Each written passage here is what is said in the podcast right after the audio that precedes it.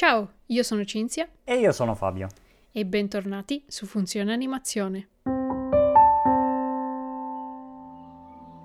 Bentornati, bentornati in questo nuovo emozionatissimo podcast, perché noi non vediamo veramente l'ora di parlare di questo.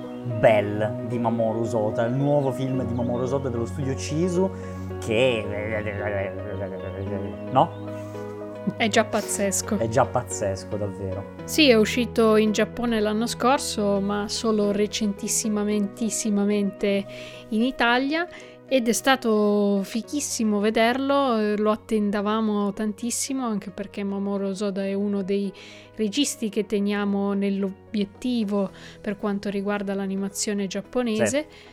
Abbiamo visto praticamente tutti i suoi film, la sua filmografia principale, diciamo, uh-huh. Ed è un regista che ci piace molto.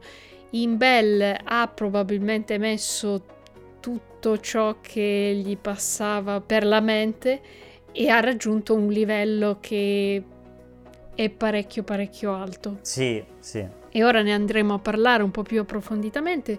Vi ricordiamo come al solito che facciamo una prima parte no spoiler per poi andare full spoiler dalla seconda metà in poi, in cui parliamo anche del finale, di tutte le tematiche più approfondite eccetera. Esatto, questo Belle è probabilmente il miglior film di Mamoru Hosoda. Ha uh, veramente, come già dicevamo, fatto il check di tutte le cose a cui lui tiene di più, che lui ritiene più importanti, di cui parlare uh, nei suoi film. Probabilmente non è il mio preferito in assoluto della sua filmografia, che rimane purtroppo ancora Summer Wars, uh, per quell'ambientazione di quella casa che è riuscito a ricreare in modo così sopraffino. È qualcosa di molto difficile da battere, però stiamo parlando proprio di un altro tipo di film, cioè questo Belle è veramente impattante, è veramente incredibile, uno di quei film che basta vederli una volta e non se ne andranno mai più. Sì, tra i miei preferiti suoi rimangono comunque Wolf Children e Mirai, però devo dire che Belle mi è piaciuto davvero davvero tanto.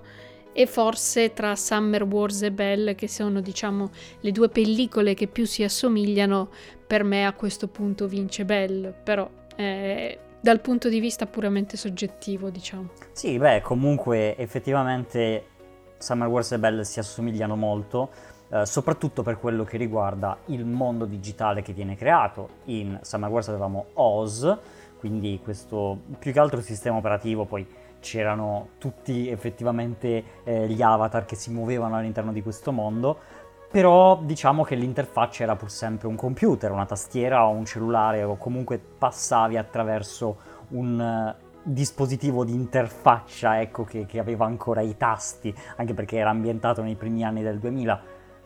Si è portato dietro diversi aspetti comunque di Oz, il fatto delle balene, però ha proprio evoluto la tecnologia, perché adesso non ci sono più i telefonini a conchiglia, no? E i televisori a tubo catodico, ma ci sono direttamente gli auricolari wireless che ti calano proprio come se fosse eh, realtà virtuale, però proprio attraverso eh, la coscienza di poterti calare all'interno di questo U. Sì, è... Oltre al tema dell'internet o del mondo digitale che è molto caro a Hosoda, l'altro grande tema è quello appunto di come le persone abbiano di solito un alter ego, una personalità che è multisfaccettata o comunque una seconda realtà in cui proiettarsi e in cui essere qualcun altro, seppure rimanendo se stessi, uh, che è un aspetto che ritorna praticamente in ogni suo film. In Summer Wars e sì. Belle è proprio prettamente proiezione nel mondo digitale, mentre invece magari in un Mirai, Wolf Children eccetera è più una cosa fantasy, immaginifica, metafisica. Sì, però comunque il tema appunto di avere una seconda o multipla personalità è appunto una delle tematiche care al regista. E appunto questo si nota da subito nella creazione di You World, che quasi la prima cosa che viene detta nel film è proprio, sono proprio i claim con cui si vende questa piattaforma, ovvero all'interno di You, che è scritto con la lettera U, eh, il tuo avatar si chiama Oz, che è diciamo la particella inglese che sta ad indicare una somiglianza, no? Cioè, e quindi as is another you, you will be you, nel senso de- che il mondo di You sarai tu, e tu sarai il mondo di You. You will be you and you will be you. Bellissimo, you will be everything, no? Eh, ed è proprio voler creare questo mondo enorme, gigantesco, praticamente un mondo parallelo rispetto a quello reale, però totalmente in digitale, dove you can start a new life, you can change the world. Quindi puoi cominciare una nuova vita, puoi cambiare il mondo. E questa è, cioè, è proprio la definizione del film, praticamente. Sì, sì, sì. Ed è anche interessante comunque come, visto che il tema di internet lo tratta da più di vent'anni, sì, è anche carino vedere come si è evoluto il concetto all'interno dei suoi film, e comunque anche il regista stesso lo dice in varie interviste che ha fatto, che mentre vent'anni fa magari di internet si pensava come questo luogo più di immaginazione e creatività in cui le persone potevano inventare di essere qualcun altro, al giorno d'oggi il mondo di internet diventa quasi una realtà parallela molto più vicina a noi, voglio dire. Non è più come un luogo altro, ma è quasi un luogo dove bisogna un po' arrendersi eh, di, di farne parte, e con dinamiche che sono non sempre positive, ma neanche sempre negative.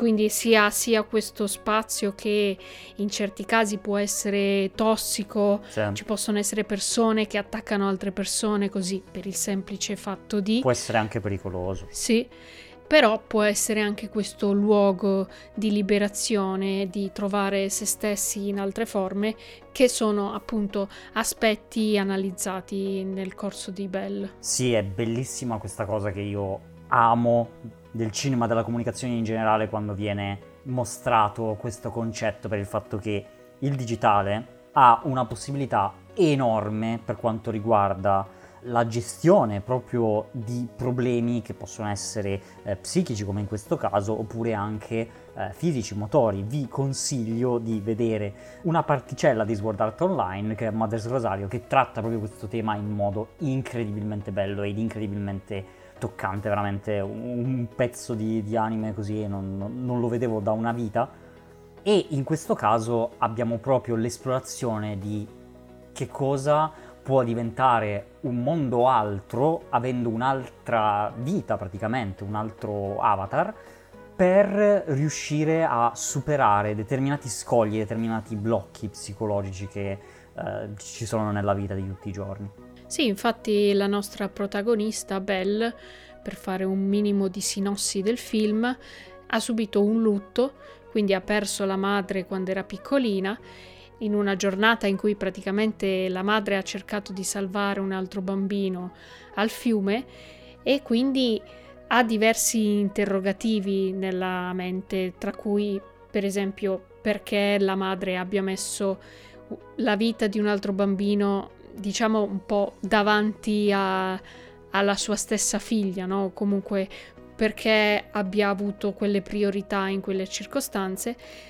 Avendo subito questo trauma, diciamo che Suzu nella realtà non riesce più a cantare, che era una cosa che faceva spesso con la madre, sì. Invece appena entra in questo mondo digitale si libera un po' di questo fardello, di questo limite, eh, di questo blocco, e diventa quindi una idol, diciamo, perché canta benissimo, diventa famosissima. E diventa Belle. Sì. Dove c'è il gioco di parole per il fatto che Suzu in giapponese eh, si traduce in inglese come Belle, nel senso di campana, che però in francese, aggiungendoci una E alla fine, diventa Belle, quindi beautiful, bello, proprio come, come diciamo noi da queste parti. Sì, e quindi poi anche proprio il nome eh, di Belle, della Bella e la Bestia, che ovviamente è una delle fonti di ispirazione e omaggio più grandi all'interno del film, però appunto rivisitata in questo mondo odierno con la componente di internet. Sì, esatto, Hosoda ha molto a cuore questa, questa favola che, che vive eh, quando era più, più giovane, eh, che gli è sempre rimasta nel cuore tantissimo e che quindi ha voluto anche in un certo qual modo omaggiare, perché secondo lui questa favola è praticamente senza tempo non, e, e ha bisogno periodicamente di essere riraccontata con i mezzi e i contesti di oggi. Sì, una cosa interessante di cui parlava nelle interviste era appunto che il film Disney, in particolare del novantuno, eh, l'aveva colpito così tanto che l'aveva praticamente convinto a rimanere nell'industria dell'animazione, anche se eh, nel passaggio tra università e industria ci stava rimanendo un po' male, via. Aveva dei dubbi se continuare o meno questo percorso e fortunatamente è uscito La Bella e la Bestia e Hosoda ha continuato nella sua carriera, se no ci saremmo persi delle chicche mica da poco. Eh, fa parte di quella lunga schiera di eh, professionisti dell'animazione con cui abbiamo anche parlato personalmente, che grazie ai primi film che Walt Disney portò nelle sale cinematografiche hanno proprio stregato il mondo e li hanno convinti che quella era la loro strada. Sì, specialmente per quanto riguarda praticamente il livello di animazione e di espressività che, che avevano i film, anche grazie soprattutto alla mano di Glen Keane, eh, di cui appunto Hosoda è rimasto grandissimo fan nel corso degli anni, e che quindi gli ha lasciato per tutti questi anni la voglia di creare la sua interpretazione di La Bella e la Bestia, e l'ha fatto ovviamente a suo modo. In particolare è legato al personaggio della bestia e della sua dualità, no? Quindi questo aspetto molto aggressivo esteriormente, però eh, un animo dolce e gentile all'interno. Protettivo. Sì. E su questa dualità appunto eh, riflettendo come può essere vista nel mondo odierno, l'ha tradotta in questa dualità tra mondo reale e mondo eh, dei social, di internet. Sì, mondo di internet il cui forse stilema che esce maggiormente dal film è il concetto di viralità, no? Di come una cosa può esplodere in pochissimo tempo, in quasi meno di un giorno, e diventare la cosa letteralmente più vista su, sul pianeta Terra, battendo, distruggendo ogni record e distruggendo soprattutto qualunque celebrità che prima aveva quel primo posto, no? Diventa subito secondo posto e viene già dimenticato da tutti.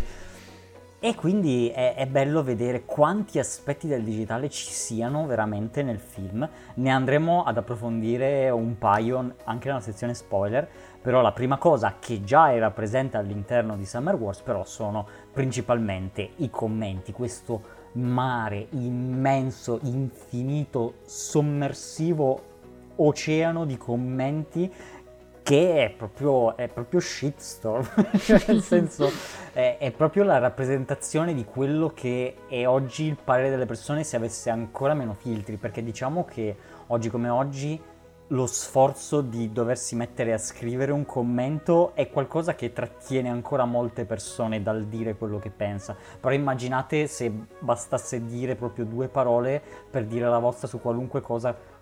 Che razza di macello incredibile che sarebbe, con pareri di qualunque genere senza nessun filtro, è praticamente un mondo dove la verità regna sovrana su qualunque cosa. Sì, e si vede proprio dai primi istanti di film, quando appena Belle arriva nel mondo di You viene, diciamo, criticata dagli avatar che ha attorno, della serie ma perché sta cantando, ma chi si crede di essere, ma perché ha le esatto. lentiggini, mm. cioè aspetti anche abbastanza superficiali, o comunque non tutti i commenti sono una riflessione profonda, ecco. No, assolutamente, anzi sono appunto così, è proprio il, il pensiero che esce, qualunque esso sia, anche che sia negativo o positivo, non, non importa. E infatti Belle entra però in questo mondo, in questo mondo incredibile di You, che se in Oz di Summer Wars c'era stato un grande lavoro per ricreare un mondo digitale connesso con qualunque cosa eccetera, in questo caso il livello si è alzato ma proprio di spanne, cioè il mondo creato da Eric Wong, un architetto di Londra, è qualcosa di veramente incredibile, ed è interessante anche la storia di come è avvenuta questa cosa, nel senso che Mamoru Hosoda stava vedendo così de- de- delle immagini, ha visto l'immagine e ha detto voglio questo, ha assunto il tipo dall'altra parte del mondo, così. È l'internet che permette di fare un film sull'internet. Esatto, dove tra l'altro Eric Wong è il primo di una serie di autori, eh, animatori internazionali che ha partecipato alla realizzazione attiva del film. Sì, uno degli aspetti anche più interessanti di Belle è che è stato un film molto collaborativo. Una delle cose che lo hanno permesso è stata anche un po' la pandemia, nel senso che il mondo è diventato molto più globale, connesso, la gente non aveva altro da fare o comunque si sono abituati all'idea di parlare su Zoom, ecco. Di lavorare attraverso Zoom, di lavorare attraverso internet. Sì, e quindi ciò ha comunque anche permesso diverse collaborazioni importanti, una tra tutte quella con Jin Kim, per il design del personaggio di Belle, ma anche con Tom Moore e il team di, dello studio di Cartoon Saloon che si sono occupati di alcune scene in particolare, ma anche appunto come dicevi tu con Eric Wong di Londra per sì. il design di U. Quindi è un film molto collaborativo che lo trovo anche un aspetto abbastanza interessante nel contesto dell'industria giapponese, perché di solito tendono a fare tutto in casa, certo. diciamo. Non mi vengono in mente particolari film in cui c'è stato questo tipo di collaborazione a livello proprio globale. No. Di solito viene fatto tutto dalla A alla Z in Giappone, anche perché è un'industria molto molto molto evoluta, fanno un sacco di cose e quindi tendono a fare tutto in-house. Invece magari in Europa è un ambiente molto più collaborativo, però l'ho trovato un aspetto particolarmente interessante. È bellissima questa cosa e rappresenta perfettamente il film, è incredibile quanto, quanto sia calzante questo aspetto della produzione e, e si sente tantissimo all'interno del film, che proprio respira un'aria nuova all'interno del, dell'anime giapponese, e il risultato è spettacolare. Abbiamo un character design di Belle che è folle insieme al character design degli altri personaggi e poi di tutti gli avatar come sono stati tradotti all'interno di You. Abbiamo delle animazioni stupende, sfondi pazzeschi, abbiamo il production design di You che è una bomba, cioè è praticamente questa sorta di griglia frattale con che fluttua in questo mare di linee con la luna, cioè è, un... è una roba veramente che è... è proprio bellissima, e tra l'altro questa è la base, poi questa cosa viene sfruttata all'infinito per qualunque tipo di inquadratura e scena, che poi sul finale raggiunge dei livelli ma da pelle d'oca, che vi esce dalle maglie, cioè frega niente che è inverno, non, non importa mica. Sì, e tra l'altro anche proprio a livello di collaborazione hanno lavorato con personalità interessanti, ad esempio per il vestito, quello di Belle, quello tutto floreale, hanno collaborato non con una fashion designer, ma con una fiorista.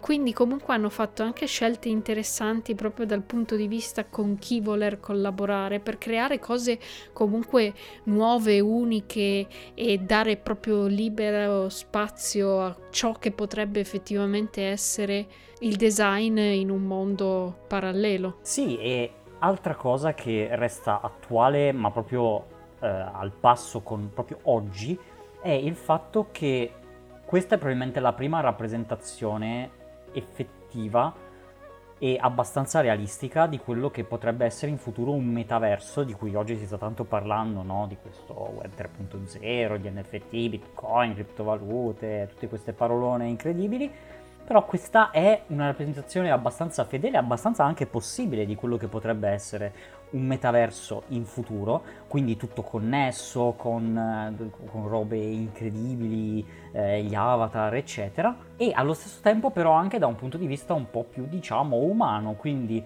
dalle persone che sono dall'altra parte dello schermo, quindi banalmente come siamo noi adesso, come siete voi adesso che siete davanti al cellulare, al computer, che quando c'è da fare una ricerca anche Ci sono migliaia di social, migliaia di, di pagine, anche di cui comunque nessuno guarda, eccetera. Insomma, ci sono proprio tantissime cose che sono contemporanee ad oggi. È un film che più attuale di così non si può.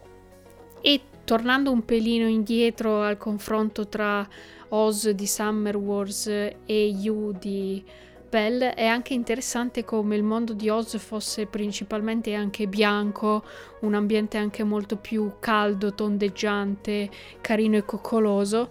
Invece il mondo di You diventa stratificato, vasto, complesso, squadrato, molto più squadrato, sì, anche proprio a rappresentare come il concetto di, di internet e come lo spazio di internet sia diventato in questi vent'anni. Sì, sì, sì. E tornando alla nostra Belle, diciamo, e anche al team che ha eh, creato il film, lei è una cantante, quindi canta, musiche tra l'altro bellissime, sì, che non sia nemmeno stata nominata come agli Emmy, è stato proprio, secondo me, una delle robe più brutte che gli Emmy abbiano fatto in, recenti te- in tempi recenti, e la voce di Belle è di Kaho Nakamura, che è una cantante che non conoscevo per niente e in realtà ha fatto veramente pochissima roba, e però devo dire che anche dalle sue prime canzoni si sente molto bene, eh, innanzitutto questo suo aspetto elettronico che però può variare molto dall'indeciso a, al molto corale, no? E quindi l'ho trovata una scelta azzeccatissima, eh, tra l'altro con lei che somiglia molto a Belle effettivamente. Ma non nei capelli, perché ha i capelli corti, però insomma è stata una piacevole scoperta. Sì, poi del voice casting in particolare è interessante il fatto che di solito in Giappone in particolare vengono magari prese due persone diverse per fare il cantato e il parlato, mm-hmm. no? Perché comunque... Sì. Se no bisogna trovare un'attrice che sa cantare anche molto bene, che non è una cosa facile, però Hosoda si è impuntato in questo caso e ha voluto veramente trovare una stessa persona, anche, cioè, anche riflettendo proprio a, sul film in sé, no? Comunque voleva che fosse esattamente la stessa persona che interpretasse sia Suzu che Belle, se no perdeva anche un po' di significato il film stesso, comunque la dualità del personaggio. E quindi è stato interessante che abbiano fatto comunque anche questa scelta e che abbiano trovato questo talento che abbia saputo dare tutto questo range di espressività nel personaggio di Suzu slash Belle, che comunque non è una cosa facile, perché appunto eh, si passa da momenti molto concitati, di grande forza, il canto, ma anche a momenti molto lievi, molto timidi, chiusi, di grande introspezione. Quindi comunque trovo che abbiano fatto comunque un lavoro anche pazzesco dal punto di vista della voce. Sì, di solito a livello produttivo è un problema fare una scelta di questo tipo, perché i doppiatori vengono scelti in base a come la loro voce suona sotto il personaggio, ok? In modo che siano legati bene, e succede talvolta, se ci fate attenzione, che quella voce non sembra pronunciata da quel personaggio, perché il personaggio è magari più grosso, proprio di stazza, e quindi la voce risulta un po' troppo minuta. A volte succedono queste cose. Quindi andare a trovare un doppiatore o una doppiatrice in questo caso che possa doppiare sia il personaggio che la cantante, e in questo modo essere effettivamente sia un doppiatore slash attore che un cantante, è una roba di una difficoltà non indifferente. Di solito non si fa, proprio perché trovare quella persona precisa è un delirio mica da poco. È un sacco di lavoro, sì. sì. E in più le canzoni in Belle non sono banali, diciamo. Cioè, no, no, no, no. Bisogna avere una gran voce per cantarle. Sì, anche perché ci sono molti momenti in cui c'è solo la voce, non c'è nemmeno la strumentale sotto che dici, vabbè, anche se non prende proprio la nota, diciamo che li accompagna. No, no, no, no. Esatto. Quindi veramente eh, per noi agli Emmy Belle avrebbe, poteva anche non vincere nient'altro, ma la musica non solo avrebbe dovuto essere nominata, ma avrebbe dovuto proprio vincere. Sì, è stato il grande escluso. Esatto. E questo mondo di You ultra digitale è in fortissimo contrasto con il paesino sperduto e remoto in cui Suzu eh, si trova a vivere nel mondo reale. Quindi è anche bellissimo questo fortissimo, fortissimo contrasto tra questa metropoli confusionaria piena di persone digitale e questo mondo invece molto terra-terra con problemi molto fisici del tipo dover prendere tre treni eccetera per andare al liceo tutte le mattine e vivere in questo paesino praticamente ormai disabitato ai confini proprio del mondo. Contrasto che è proprio insito nella natura giapponese, no? I, i classici templi classici fatti in legno tutti belli in mezzo ai grattacieli di vetro, cose che puoi vedere solo a Tokyo. Sì, anche. La convivenza nella società di tradizioni antichissime, cose vecchie come il cucco, veramente che eh, fanno ancora da, da centinaia di migliaia di anni nello stesso modo, e invece i cellulari, internet, che in Giappone viaggiano comunque a una velocità pazzesca. Sì, ed è un contrasto che hanno anche proprio portato dal punto di vista realizzativo, cioè nel senso il mondo reale è stato realizzato con animazione tradizionalissima fatta a mano, invece il mondo digitale è stato realizzato con una fortissima componente di C G. Esatto, il tradizionale ha una qualità ottima, pazzesca, gli sfondi sono delle fotografie, praticamente solo Makoto Shinkai riuscirebbe a fare di meglio, e il tre D in cel shading di U, nonostante io odi a morte tutte le volte che in un film viene buttata questa tecnica ignobile, però uno ha senso ed è contestualizzata, quindi effettivamente è proprio come se fossero in un altro mondo, il che lo pone su un livello totalmente diverso, e secondo è un cel shading fatto molto bene, il che lo rende sopportabile, poteva andare molto molto peggio. Sì, e in più hanno sfruttato anche il digitale proprio a livello di certi effetti, certi glitch, la, la distribuzione frattale che dicevi prima, cioè l'hanno comunque sfruttato in una maniera che aveva senso all'interno del film, non è che hanno usato la C G nel mondo digitale così per risparmiare sul budget, è effettivamente una scelta che è in linea con il concetto stesso del film, il che gli dà una marcia in più. Esatto, esatto. Benissimo, quindi noi vi abbiamo ubriacato di chiacchiere, no, non è vero, siamo bravissimi, vi abbiamo parlato delle parti diciamo anche più tecniche, più produttive e di quello che è il succo della trama per evitare di fare spoiler, mentre adesso andiamo full spoiler, eh, se non avete visto il film andatelo a vedere assolutamente al cinema in questi giorni, non perdetevelo, e la parte spoiler, come al solito io piano perché sai il telefono è lontano oppure non potete, quindi dovete mettere in pausa. Perfetto, va. Finito il tempo, adesso partiamo con la parte spoiler. Benissimo, quindi partirei con la sezione spoiler parlando un po' della madre, delle madri in realtà mancanti, perché sia Suzu che Kei, il ragazzo, la bestia, il drago, entrambi non hanno la madre.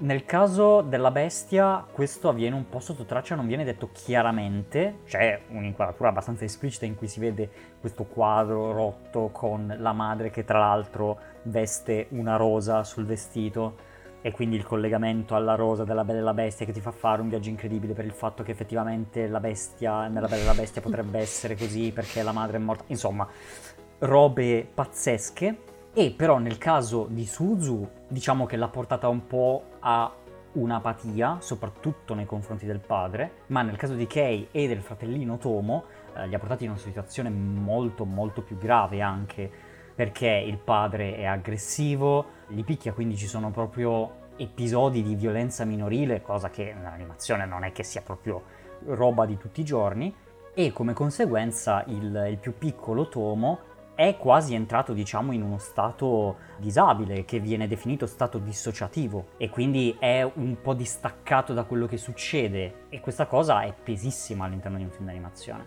Sì, ed è un aspetto che si scopre anche pian piano, nel senso mm-hmm. all'inizio sembra questa storia di successo, no? Di questa ragazza che diventa idol, diventa famosa e sembra un po' la storia liceale con qualche storia d'amore qui e lì, eh, il successo, chi è Belle, chi è questo personaggio, no? Sembra che la storia voglia andare nella direzione di scoprire chi è effettivamente Belle. Poi però viene introdotto il personaggio della bestia in questa maniera anche molto prorompente e poi si scopre tutta questa seconda fase che sì, in Suzu comunque non è un tema secondario quello del lutto e della perdita della madre, anzi è molto importante, però si scopre anche questo scalino in più, cioè questo problema molto grave di questi due ragazzini.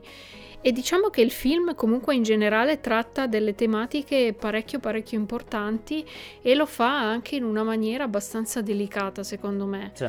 um, cioè a partire da cose come la tossicità di internet, come ad esempio questi guardiani autoproclamati di giustizia che semplicemente attaccano la bestia così, senza in realtà capire quale sia il suo, il suo vero problema o cercare di aiutarlo, come invece vuole fare Belle. Quindi questo problema dell'attaccare le altre persone, ma anche il lutto, le relazioni abusive, cioè tratta comunque delle tematiche abbastanza pesanti e importanti, senza risparmiare poi nulla alla fine allo spettatore. E Hosoda stesso dice comunque che sì, l'animazione è di solito un medium che viene di solito seguito da generazioni più giovani, però trova appunto importante che, visto che viene seguito da un audience più giovane, si dia comunque lo spazio e la possibilità di parlare di tematiche che sono anche più importanti e che possono insorgere nella vita di tutti i giorni. Sì, sì, parole sante, parole sante. Lo ripetiamo sempre, il mantra di questo canale Funzione Animazione, che l'animazione non è un genere, l'animazione è una tecnica. Con essa si possono raccontare qualunque tipo di storia, qualunque, dalle cose più truculente, più brutte, più drammatiche, eccetera, alle cose più gioiose, divertenti e, e, e commediole, ecco. Però ci si può fare davvero di tutto. E in questo caso è stato ottimo, questo approccio mi ricorda molto il caro vecchio eh, Miyazaki, che eh, con, la, la, con il suo approccio ai bambini, che non li tratta come degli idioti, ma li tratta come persone e che stanno crescendo, quindi è importante parlare anche di argomenti che sono importanti e che magari sì, certo, non sono felici, non fanno ridere, che però fanno parte poi della vita e quindi è, è giusto e importante che, che se ne parli. Tutto questo, tra l'altro, nel contesto giapponese, ve lo ricordiamo, dove comunque alcuni di questi argomenti, soprattutto eh, la disabilità, sono un grande tabù all'interno del Giappone.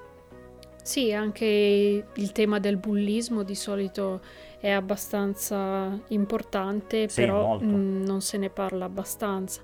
E io trovo comunque molto bello come i due personaggi si incontrino, cioè le similitudini e le, le difficoltà che hanno, il diverso modo in cui le affrontano, però poi anche il modo in cui si evolvono le due storie e si mischiano, diciamo, e il modo anche con cui arrivano ad una conclusione finale aiutandosi un po' eh, gli uni con gli altri. È un aspetto che ho apprezzato particolarmente del film. Cioè Suzu è questa ragazza che attraverso Belle trova un po' la forza, la liberazione di sì cantare, però poi Belle è proprio un personaggio forte anche a livello psicologico, cioè all'inizio è semplicemente incuriosita dalla bestia, però poi capisce che c'è qualcosa che non va e vuole aiutarlo, no? Proprio come, proprio con questo spirito altruista che è quello che ha portato alla fine la madre a, a, alla morte, no?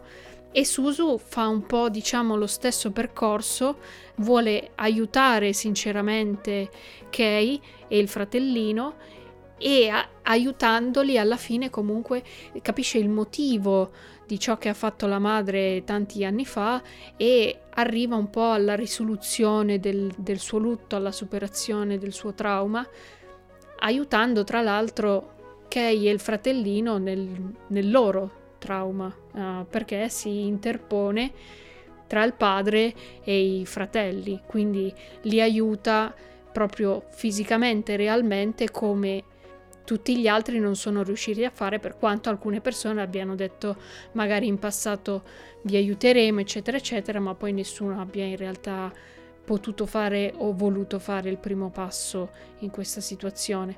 E anche il modo in cui Suzu affronta il padre dei due ragazzi è veramente qualcosa di incredibile. Sì, questo mostra anche molto bene come Hosoda vuole comunicare la differenza che c'è alla fine, comunque in ogni caso, tra quello che è il mondo reale e quello che è il mondo digitale, no? Il fatto che la bestia non si fidi eh, di lei, perché comunque è solo un avatar, è solo una maschera, sono bravi tutti a parlare quando non ti mostri davvero, quando, quando non ci metti te stesso all'interno delle cose che fai. Tutti sono, sono in grado di promettere, tutti sono in grado di dire, però nessuno fa mai qualcosa, e, qui, e questa è la differenza tra quello che è il mondo digitale e quello che è il mondo reale, no? Proprio questo spostamento che c'è alla fine, dove c'è tutta questa lunga sequenza all'interno di You, e poi ad un certo punto quel mondo viene praticamente completamente chiuso per restare solo nel mondo reale, perché alla fine è comunque lì che la vita delle persone accade, e che se vuoi fare davvero la differenza è lì che devi agire. Sì, Suzu trova prima la forza di mostrarsi al pubblico, al mondo di You, nella sua vera forma, diciamo. È il primo atto di coraggio di Suzu, ma poi effettivamente porta quel coraggio e quella forza che è riuscita a trovare nella sua proiezione di Belle anche proprio nella vita vera, e a fare effettivamente un'azione reale, e a prendere una posizione parecchio forte, a stare in piedi tra il padre e i fratellini eh, senza cedere di, di un singolo passo, per quanto la situazione non fosse comunque delle più facili. Sì, e questo spaventa quest'uomo grande e grosso, no? Che va in giro con, con le spalle larghe eccetera, eh, che urla forte. E questo suo eh, semplice urlare di solito basta per spaventare le persone e per farle eh, piegare al suo volere. Questo non accade con Suzu, e questa cosa diciamo che lo distrugge, no? Perché lei non si spaventa minimamente, non indietreggia assolutamente, e questa cosa è come se lo ponesse lui davanti alla realtà dei fatti, no? Come se fino a prima lui avesse vissuto solo in un mondo digitale. Questa è una parabola un po', un po' mia in realtà, però è, è come se lui si scontrasse con la verità, fondamentalmente. Sì, e qui Hosoda sfrutta anche tantissimo, non proprio una tecnica cinematografica, ma diciamo che sfrutta bene il silenzio, cioè non fa parlare per forza i personaggi, e fa un uso delle inquadrature e delle tempistiche delle inquadrature e delle animazioni che è veramente da manuale, secondo me. E appunto il silenzio è comunque una componente che Hosoda riesce a sfruttare bene. Sì, è per sottolineare questa parte del fatto che la vita vera è, è lì, là fuori, è quella che conta. C'è questa, questa piccola chicca per il fatto che la bestia, sì, si fida, sta per dire l'indirizzo, ma in realtà il momento esatto in cui lui si fida veramente di Suzu è quando si abbracciano, è proprio il primo contatto fisico, perché lui si rende conto che quella sensazione è la stessa che ha avuto nel mondo digitale, no? E quindi l'unione del, della parte più bella eh, dei due mondi. Però lui non si fidava ancora fino a quando non, eh, non si sono abbracciati. E quindi è un finale che può lasciare anche spiazzati, eh, mi ha lasciato spiazzato la, la prima volta che, che lo vidi, perché sembra risolversi molto facilmente, no? Sembra quasi una, un pretesto di sceneggiatura per dire come lo facciamo finire? Boh, facciamo che lui si prende male e se ne va. In realtà c'è molto di più in quella scena. Sì, anche perché uno degli aspetti, diciamo, che Hosoda non apprezza particolarmente di alcuni film blockbuster, chiamiamoli, è il fatto che comunque il cattivo magari ha subito un trauma infantile di qualche tipo, è diventato cattivo, e l'eroe semplicemente tenta di sconfiggerlo per il bene comune. Eh, in realtà qui, se vogliamo considerare la bestia il cattivo, Suzu ha un approccio comunque diverso. È un'eroina che non cerca di sconfiggere il cattivo, ma cerca di capirne eh, il problema alla radice, cerca di aiutarlo. Quindi comunque è un'eroina di un altro tipo che richiede quindi anche comunque dei mezzi proprio di risoluzione, diciamo, diversi. Sarebbe stato molto diverso se Suzu avesse, che ne so, tirato un pugno al padre dei due ragazzi. Invece è molto coerente con l'idea di eroina che vuole dare Hosoda il fatto che appunto lei combatta semplicemente con il fatto di prendere una posizione e restare molto sui, sulle sue, uh, senza quindi anche solo alzare la voce, inveire o altro. Certo, certo. Questo anche perché comunque Suzu sa quello che Kei sta passando, perché comunque anche lei si è ritrovata senza una madre. Però diciamo che il padre di lei è, è, è quasi l'opposto, anzi è proprio l'opposto del, del padre di Kei, perché il padre di Suzu è quest'uomo che in realtà è molto, molto distante, una cosa che purtroppo è, è tristemente eh, vera in Giappone. Il rapporto tra, tra i genitori e i figli è, a volte è spesso molto distante, e durante tutto il film hanno questo rapporto che è veramente freddissimo, quasi che ti sembrano scene che, che, non hanno, che non hanno un senso all'interno del film. E la cosa che più di tutte ti, ti fa dire wow è che verso sempre il finale Suzu sta andando da Kei in pullman, e al di là di questa bellissima inquadratura, e poi adesso ne parliamo anche di quella che è la cinematografia, però di questo zoom lento verso Suzu nel mentre che legge il messaggio del padre, e è pazzesco che fino ad allora le uniche parole che si sono detti è mangi cena? No, ciao. Quest- questi sono i dialoghi che ci sono fra di loro in tutto il film, e verso la fine solo attraverso i messaggi riescono a parlarsi, e questa è proprio una critica, eh, secondo me, a come avviene la comunicazione al giorno d'oggi, al fatto che le persone non riescono più a parlarsi in faccia praticamente, cioè non riescono più a, a dirsi le cose a, a voce, eh, uno di fronte all'altro, ma riescono solo attraverso eh, dei messaggi, no? Questa cosa è, è, è un problema di affrontare la realtà, di affrontare quello che ti trovi davanti, e, e però se da una parte è un po' una critica, dall'altra è anche una soluzione, perché a volte eh, magari riesci a comunicare certe cose a una persona solo attraverso quel metodo, e, e comunque questa cosa è riuscita a riavvicinarli, per quanto non sia, diciamo, parte della vita vera, è stato comunque un momento fondamentale.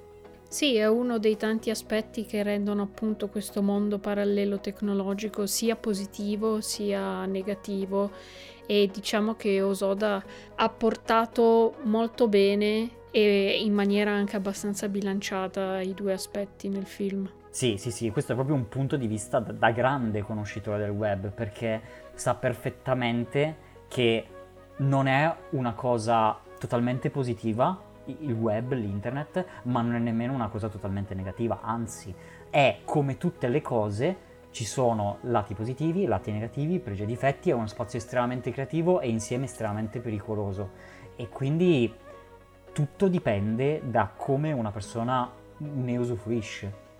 Quindi, visto che adesso abbiamo parlato del, eh, dell'inizio del film e della fine del film, parliamo un po' del mezzo. Giustamente. Eh? E tutto questo avviene dopo uno dei momenti più belli di cinema che io abbia visto in, di recente memoria.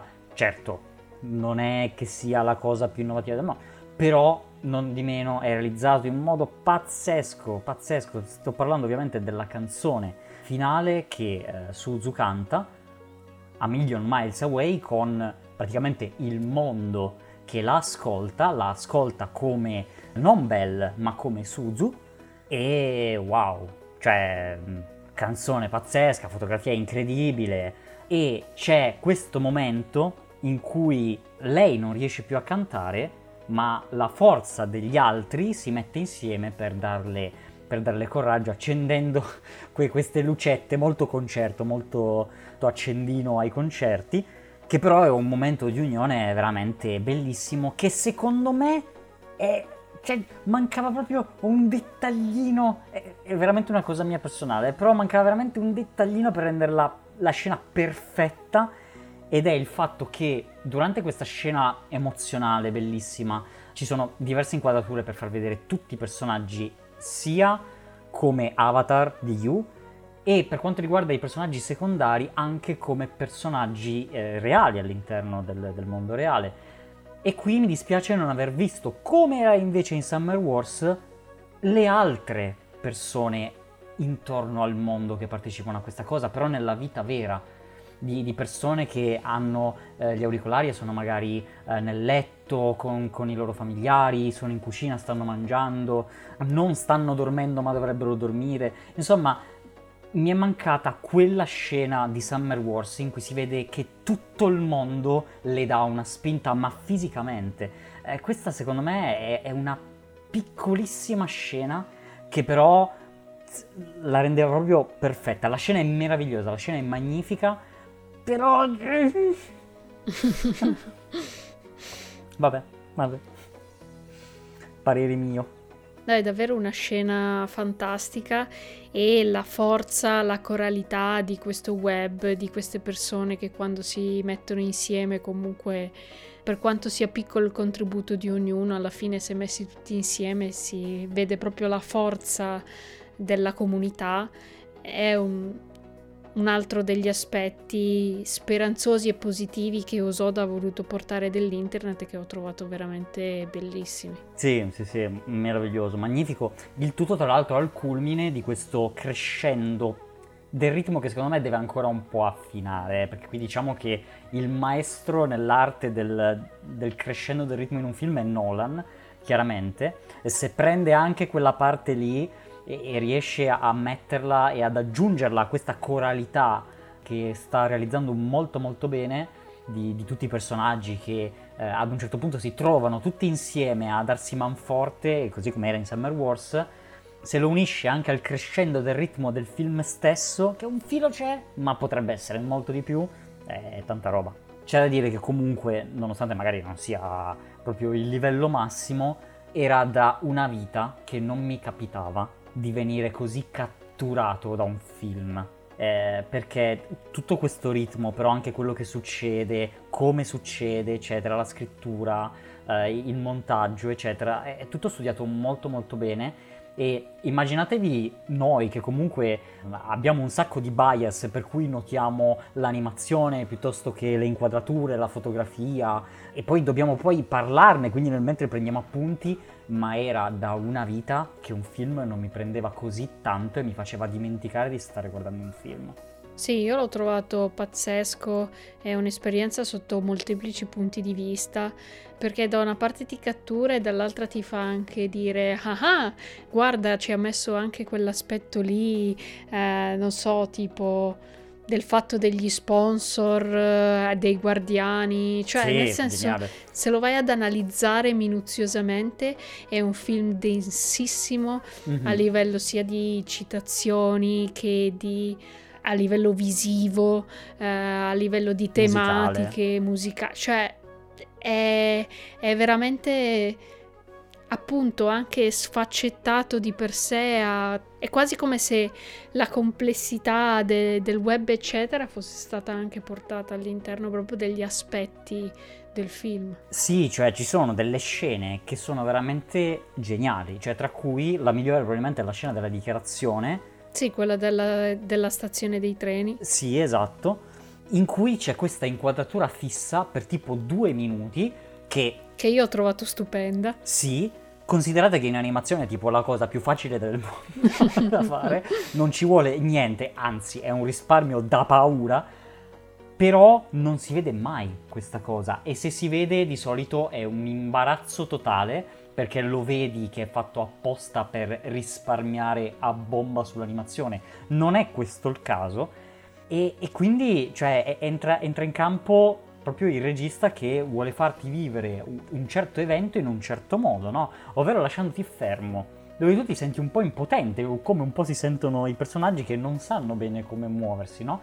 E allora cercano di scappare, però tu non ti puoi ancora muovere, sono fuori dall'inquadratura, e, e però parlano, quindi ti immagini... Co- come si muovono, le loro espressioni eccetera, e poi pian piano tornano in campo, e anche con questo ritmo che ti fa sentire benissimo il peso di quello che sta succedendo, il cringe che sale, eccetera eccetera, l'imbarazzo, tutti che diventano rossi eccetera, e sono proprio giapponesi, che belli. Sì, è proprio una scena real time in cui comunque Hosoda sfrutta questa, diciamo, non quasi tecnica cinematografica, ma quasi, sì. eh, di appunto lasciare lo spettatore immaginare che cosa sta accadendo fuori dall'inquadratura, e sono appunto delle chicche di regia che ogni tanto Hosoda inserisce all'interno dei suoi film e che gli danno quel plus in più rispetto ad altri film. Sì, per esempio mi viene in mente la scena incredibile di Summer Wars, in cui, chiaramente non faccio spoiler, però c'è questo pan, quindi questo, anzi questo carrello, questo movimento orizzontale lentissimo, dove si vedono accoppiati o meno in solitaria tutti i personaggi della famiglia dopo che è successo un evento grave, mettiamola così. Ha questi tocchi registici molto belli e che sottolineano un punto del film che ha un grande impatto comunque, quindi è tanta roba. Ma questa scena, come per esempio anche la scena del videogioco di strategia a turni che viene usato per rappresentare la guerra tra le ragazze che vogliono lottare contro Suzu perché gli sta prendendo il ragazzo più, più popolare della scuola. Oh mio Dio! Che cosa non è quella scena? È una roba pazzesca. Oppure la ricerca che viene fatta da, dall'amica di Suzu, eh, di, di persone, vedere questi, questi quarantanove pollici pieni di schermate grandi dieci pixel, per far proprio vedere quella che può essere la mole di ricerca che ci può essere per trovare una persona online, cose che tra l'altro oggigiorno sono fattibilissime con tutte le informazioni che ci sono online, e il personaggio che si fa l'Instagram finto con le foto stock, il giocatore di baseball famosissimo che però ha questo segreto oscuro per il fatto che porta sempre queste, questi maglioncini a collo alto, non si fa mai vedere, eh, eccetera eccetera. Oppure questo artista che si è tatuato, e perché si è tatuato, ma chissà come mai, eh, ci sarà un motivo dietro, no? E questo, quanto è internet tutta questa, quanto è accurata questa rappresentazione, davvero aiuto, per poi chiudere in bellezza con l'amica di Suzu, che è tipo il personaggio più geniale del film, perché è letteralmente questo genio informatico che diventa la, eh, la social media manager. manager o direttamente la manager di Belle, che la fa esplodere perché con i vestiti, con le cover, con le collaborazioni, cioè insomma lei è la mente dietro, le organizza i concerti dietro al talento di Belle, esatto, le organizza i concerti, è proprio la marketing manager, e, e questo anche questa rappresentazione bellissima di proprio questa anima mal- malefica, malvagia, che vuole il potere e ride malvagiamente eh, co- come Avatar, eh, è veramente, veramente pazzesca, cioè ci-, ci sono tanti di quegli aspetti interessanti che sono, sono meravigliosi. Sì, e che sono anche sempre in fortissimo contrasto, cioè questi momenti molto scoppiettanti con un sacco di elementi a schermo, un sacco di elementi anche sonori, poi vengono invece giustapposti a momenti di vita reale in cui Suzu sta semplicemente passeggiando lungo il fiume o sta attraversando il ponte per arrivare al suo paese. Ponte pericolosissimo. Sì, vabbè. Due ringhiere non ci stavano eh. male. Però questi momenti molto silenziosi, molto pacati, di grandissima anche sofferenza e introspezione. Cioè, appunto, io penso che Hosoda sia un maestro mm-hmm. eh, nel portare elementi anche così diversi eh, all'interno di un film in maniera molto coerente. Sì, perché poi di contraltare entri nel Castello della Bestia, che è questo luogo... citazionismo a palla, omaggio con, bellissimo. Con, con la Disney, però che ha tutti questi elementi rotti che fluttuano in questo, eh, in questo metaverso, no? Con passaggi segreti, le intelligenze artificiali, no? Che sono anche in questo caso eh, tipo il candelabro, la teiera, no? E, e anche lì discorso sul fatto che sono solo intelligenze artificiali, ma poi vengono picchiate dalla polizia e lui risponde: bah, tanto sono solo intelligenza artificiale. Che cos'è un'intelligenza artificiale se ti può parlare, se, se può avere dei sentimenti, no? Che, che discorsi infiniti che si possono aprire, scalinate tortuose che si attorcigliano, eh, stanze devastate, queste terrazze, cioè insomma. E, e, e poi dall'altra parte la scuola, il liceo giapponese, come se ne vedono a migliaia in qualunque anime del mondo. Cioè è, è un contrasto che è difficile da far convivere in un solo film. Cioè capite che il rischio di avere una cozzaglia di roba è ad un livello altissimo e invece è realizzato con una maestria beh, assoluta. Sì, decisamente. E quindi, attraverso tutto questo film, Suzu riesce, sia grazie al digitale che grazie agli amici fisici, virgolette, insomma, grazie a tutto quello a cui passa attraverso, riesce ad alleggerire il suo cuore dalla, dalla paura di, di cantare di nuovo, eh, da, dal lutto della madre che riesce, che riesce a superare, appunto, grazie non al digitale, non al mondo reale, ma all'unione dei due. E, e vissero tutti felici e contenti, ed è vero, è, è un bellissimo, è un finale molto molto positivo, e con, con lei che sta per tornare a cantare dal vero per la prima volta, e lì si chiude il film, e Belle. Bellissimo, un film veramente, veramente spettacolare. Non... Non sono tanto riuscito a trovarci un punto negativo, ma nemmeno una virgola quasi. Forse, forse qualche spazietto, però di sicuro non una lettera e non un punto. No, secondo me è veramente di altissima qualità e anche personalmente e soggettivamente mi è piaciuto veramente, veramente, veramente tanto. Sì, e ci dispiace in realtà vedere che in realtà non ha ricevuto, dal punto di vista dei premi eccetera, il supporto che, che dovrebbe. Sì, agli Annie secondo noi avrebbe dovuto vincere molto di più.